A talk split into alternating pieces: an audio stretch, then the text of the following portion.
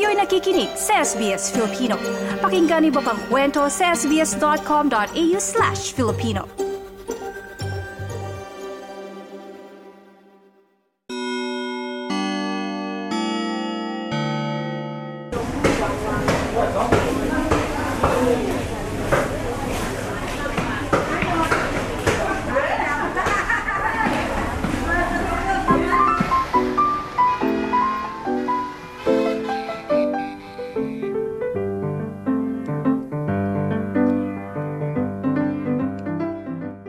Hello everyone! My name is Ali and I'm a lifestyle writer from Manila.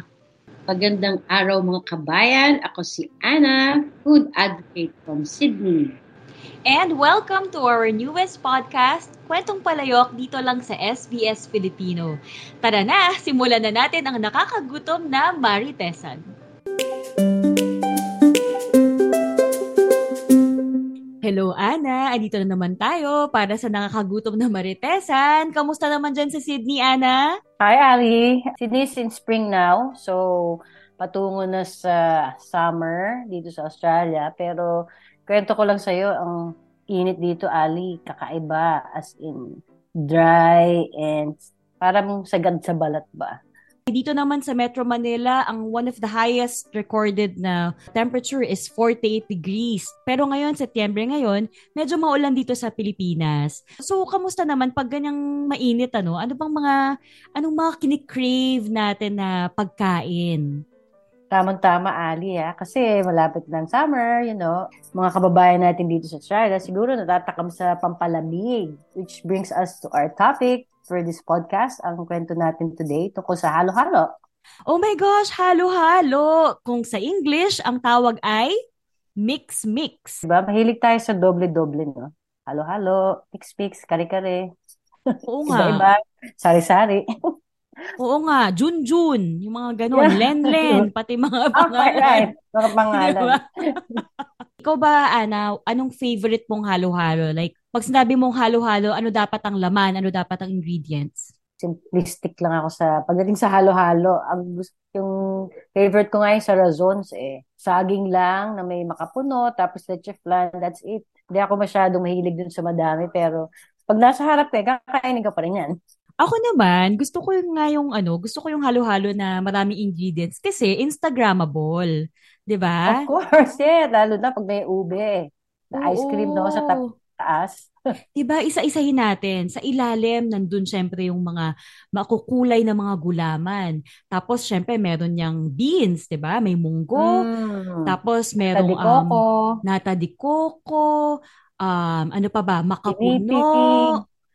Pinipig. Naku, Mm. kailangan yan. Pag walang pinipig, umiinit ulo ko. Pag kunyari, binigyan Yeah. ako ng halo-halo, walang pinipig. Parang ano to? Ako, hihingi pa ako ulit. Ah, Pwede yung padagdag ng pinipig. O, charge ka ba? O, libre naman? Libre naman. Ah, okay. Very good. Very good. How about langka? Okay din may langka. Um, ang sa akin, hindi masyado akong ma-beans. Beans. Ayaw mo ng beans? Sa Mm, halo-halo mo? I'm, kinakain ko pa rin, pero it's not, I mean, kung nandun, I'm, I'm not, it's not, if I can, if sa bahay, you know, hindi ko lalagay yung beans. Dito sa Philippines, maraming mga special na halo-halo. Yung kanya-kanyang ano, kanya-kanyang concoction o kanya-kanyang unique na feature. Sa Kabigtings naman, sa Pampanga rin, sa Arayat, Pampanga, ang special sa kanila, yung halo-halo nila, merong pastillas, cream Ah. corn. Yes, pastillas. Yeah, pastillas. Mm. Mm, may, tas tapos merong hinaluan nila ng cream corn at saka kidney beans. Ang unique, Mm. 'di ba? Alam mo ba, meron ding halo-halo na merong sile. Sa Ah? Ben-Ben's. Yes, oo. Halo-halo na Sili? may sile. Oo, As in, normal na halo-halo with all the stuff Yes. plus. And then, meron din silang parang ino-offer, very seasonal lang daw, every summer lang. Meron namang salted egg. Wow! I, I can imagine salted egg. So, Ana, no, pagdating sa halo-halo dito sa Pilipinas at Diyan din sa Sydney, may iba-ibang take, kanya-kanyang concoctions pagdating sa halo-halo. Merong konti lang ingredients, merong talagang sobrang rich sa sangkap. Pero I'm just curious to know, saan nga bang nanggaling ang halo-halo?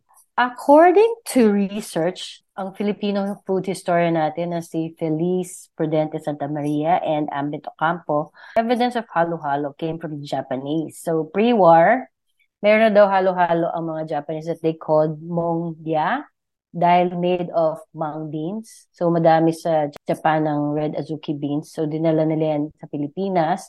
At saka uh, ang tawag nila dito is mitsumami. At yung isang dessert din is kakigori. So, dalawang Japanese dessert. Very similar. May ice at saka sweet ingredient. Nagbago lang to nung naglagay na ang mga Filipino ng ingredients na indigenous sa atin. So kahit na galing sa mga Hapon ang halo-halo, we turned it into our own. Nabay nabasa nga ako na so dami-dami ng version ng halo-halo. Wala namang talagang you know, yun yung original ng ganyan. Sabi nila na uh, nung na, na, yung dinagdagan ng ano ng leche flan, tawag na dito halo-halo royal. Pero ngayon, lahat na ng halo-halo may leche flan. To add to the history, no, very interesting din at yung historia nang sabi niya, nung time pala na yon, um, pre-World War II, nung mm. dinala yung halo-halo dito, nung kumbaga sinimulan kainin ng mga Japanese settlers dito sa Philippines. Eh nung time na yun, wala pa daw yelo talaga. Ang nakaka-afford lang na makabila ng yelo is yung mga medyo may kaya, mayaman. Pero nung time ng American occupation, yung mga Amerikano, siguro, syempre, parang sila, parang, bakit walang yelo dito? Na-miss nilang yelo. Init naman dito. Init dito, di ba? Malamig sa bansa nila eh. So, ang ginawa nila, nagtayo sila ng mga ice plant dito ah. sa Pilipinas. Oo. So, simula nun, naging readily available na yung yellow sa lahat ng Pilipino. Tapos, siguro, we can just um, assume na lang or we can surmise from the data that we have na yan na yung time na nag-ano na sila, nag-experiment na sila, dyan na sila nagdagdag ng iba-ibang mm. ingredients sa halo-halo. At para mag-add ng init sa usaping halo-halo, nandito si Kim Ambrose, ang chef at owner of Mix Mix Food Truck, which is a colorful food truck popular with young and old Filipino Australians. Welcome, Kim, sa Kwentong Palayok. So, hi everyone. I'm Kim Ambrose. Ako yung owner ng aming maliit na trailer dito sa likod. Mix Mix Co ang pangalan niya. Dati akong chef sa Philippines, pati dito sa Australia, na ngayon, um, ito na yung aming full-time na negosyo. Kasama ang aking mister na si Andy, pero wala po siya ngayon dito. Nakatira po kami dito sa Sydney, Australia. Curious, bakit mo naisipan magtayo ng isang business kagayang ng Mix Mix at isang food truck? Dumating kami dito 20 13, kami ni mm. Andy. Pareho kami chef. Tapos, nung una, nagtatrabaho lang kami. Pareho kami nagtatrabaho sa mga hotels or mga commissary, sa restaurant or yan, iba-iba. Nagkaroon kami ng idea kasi gusto talaga, ako talaga personally growing up, gusto ko talaga na magkaroon ng negosyo. Matagal na. Pero hindi ko alam kung anong klase.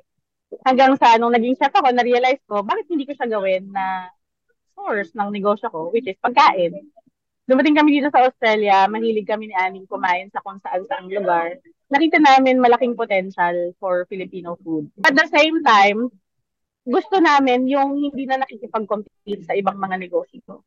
So, marami dito ang mga restaurants ba, tapos may barbecue, whatever. So, naisip namin, imbis na makipag-collaborate, imbis na makipag-compete, collaborate tayo. So, naisip namin, sige, iba naman yung sa amin, yung tatahakin namin tapos dahil busy rin kaming mag-asawa, naisip namin yung halo-halo food truck concept. Sa simula parang test the waters lang kasi mm. trailer, ganyan. Tapos kung kailan lang kami bakante or kung kailan lang kasi meron kaming dalawang anak, 9 at saka 4. So ganun lang sa nung una hanggang sa maganda yung response ng tao. I mm. guess kasi talagang na suportahan kami ng Filipino community. Kaya yan, ngayon, ano na siya, full blown na siya. Kaming dalawa ni Andy, nandito na kami nakatutok. Pero bakit mo naisipan, Kim, no, na specifically, bakit halo-halo? Favorite food mo ba yung halo-halo? Does it remind you of home? Yes, definitely. It reminds me of home. Yung sa nakatira kami sa ano, Cavite, silang Cavite. Tapos pag fiesta, meron kaming ano, Ube Halaya Festival. Mm, wow. Tapos growing up, yung lola ko, nagtatanim siya talaga ng ano, meron kami sa bukid. Nagtatanim kami ng ube. Tapos, yun, ginigiling. Tapos, niluluto sa malaking kawali sa Mm. floor. Tapos, nandun yung um, mga kahoy. Tapos, malaking-malaking pot. Tapos, dun siya. So, malaking growing up every year. Oo. Talagang mga mga dalawa or dalawang lalaki talagang hanggang sa makunat na siya at maganit na siya. So, yun talaga. Yun yung malaki reminder sa akin ng ube sa buhay ko. Tsaka parang ano, dahil meron kaming 4 and 9 years old, naisipan talaga namin na gusto talaga namin pagtanda ng mga anak namin, maging proud sila sa culture nila. Marami kasing mga bata dito hindi na nakakapag-Tagalog kasi nasasanay sa school na English. So, Filipino food is the best way for them to connect with their Yes. roots. So, Agree, agree. yes. Eh, like yung mga anak ko sobrang fussy. Hindi mahilig kumain. So, at least yung dessert, madaling ma-in love, ice cream. Alright. At Yes. saka colorful, di ba, Kim? Yes. I, I guess makaka-relate si Miss Anna dyan kasi madalas kong customer ang kanyang mga bagets. Ah! Kasi nagda-drive sila. Mm. Oo, nakakarating sila. So lang namin tanong sa'yo, ano yung experience mo your childhood? Uh, very memorable. Do you have rituals nung pag-summer? Alam mo yun? Uh, may mga specific halo-halo places ba na very memor- memorable for you? Growing up, di ba maraming halo-halo sa mga kanto-kanto lang. Yun yung kagandahan sa Pilipinas. Yun talaga mamimiss mo. Yung hindi ka na magdadrive para pumunta sa grocery. Kasi lumabas ka lang ng pinto, may tindahan na. Nakakamiss talaga yon Pero ang, ang namimiss ko talaga, yung mais kunelo o kaya halo-halo. Tapos lalagyan nila ng isang asukal ng, isang kutsara ng asukal. Hindi kasi namin ginagawa yun dito sa Sydney kasi syempre meron tayong ano, medyo kailangan natin maging, alam mo naman Miss Ana, yung mga tao dito, ano Yeah. sila, very cautious sila sa kinakain nila. Pero kung may namimiss ako, yun yung ano, isang kutsara ng asukal sa loob ng halo-halo. Pag hinalo mo, mabubuo pa yung asukal, makakagat mo, ang sarap mo. Totoo yan, di ba? Parang medyo crunch. Oo, minsan yung Yung- nagpapagawa nun. Kaya, nagkasamar kami sabihin, meron po ba kayong asukal? Tapos magpapalagay sila. Talaga. Naman, kaso gusto namin yung may asukal sa loob. Pag sinabing halo-halo, anong favorite mong pagkain na ipe-pair with halo-halo? Yung bagay talaga. Pag, Kung, kung ang pag-uusapan natin eh savory, dahil outdoor food ang halo-halo, walang ibang perfect pair kundi Filipino barbecue. At saka isaw. Yes. At talaga Yeah. namang sobrang, alam yun, sobrang sarap, lalo pag summer. Tapos, yung tipong, dito may kasama na kami, may ka-partner kami dito na barbecue. Um, so, talagang perfect pair pag nandito sila, barbecue at halo-halo. Amoy pa lang eh, di ba? Amoy pa lang. Mm, oo. ang sarap. Perfect combination. Thank you so much, Kim. Thank you. And congratulations again. Sana I really wish Mix Mix to go a long, long way. Maraming salamat, Miss Ali, sa inyong suporta at maraming salamat din sa lahat ng nakikinig ng Kwentong Palayo! Palayo!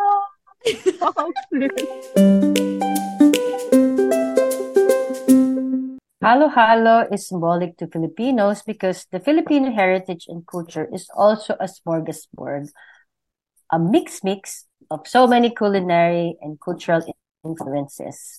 Chinese, Japanese, Malaysian, Spanish, American, and many more. At gaya ng halo-halo, ang mga Pilipino magaling magmingle, marunong makisama sa mga tao, ika nga mag-blend in, humalo. At gaya ng halo-halo na punong-puno ng makukulay at masasarap na sangkap, Filipinos are indeed vibrant and colorful people. Okay, Ali, tapusin na natin tong kwentuhan at magpaalam na tayo dahil go muna ako kay Mix Mix at napapatakam na ako sa halo-halo. Ganon, Ana, mangiiwan ka, eh paano naman ako? Joke lang, but okay lang. Sige, kung kung kakain ka sa mix-mix, ako naman magiginomis. Oo, 'di ba? Ang ginomis ang sarap noon. Para rin siyang ano, similar to halo-halo pero few ingredients lang. Pinipig ang pinakamasarap niya na ingredient. Tatag kita sa Facebook, huwag ka mag-alala. Ako si Ana, mahilig sa ubing halaya sa ibabaw ng halo-halo. At ako si Ali, bad trip pag walang pinipig. At ito Ito ang Kwentong Kwentong Palayok! Palayok! Yay! Hindi pa rin kami sabay ni Ana. Salamat sa pakikinig hanggang sa susunod na kwentuhan! Anong favorite niyong sahog sa halo-halo? Pagdating ba sa halo-halo, gusto niyo yung the works? Yung traditional na halo-halo? Or open ka ba sa mga unique or kakaibang concoction sa halo-halo? Let us know. We want to hear from you. Makihalo kayo sa chikahan. Punta lang kayo sa facebook.com slash sbsfilipino. I-like,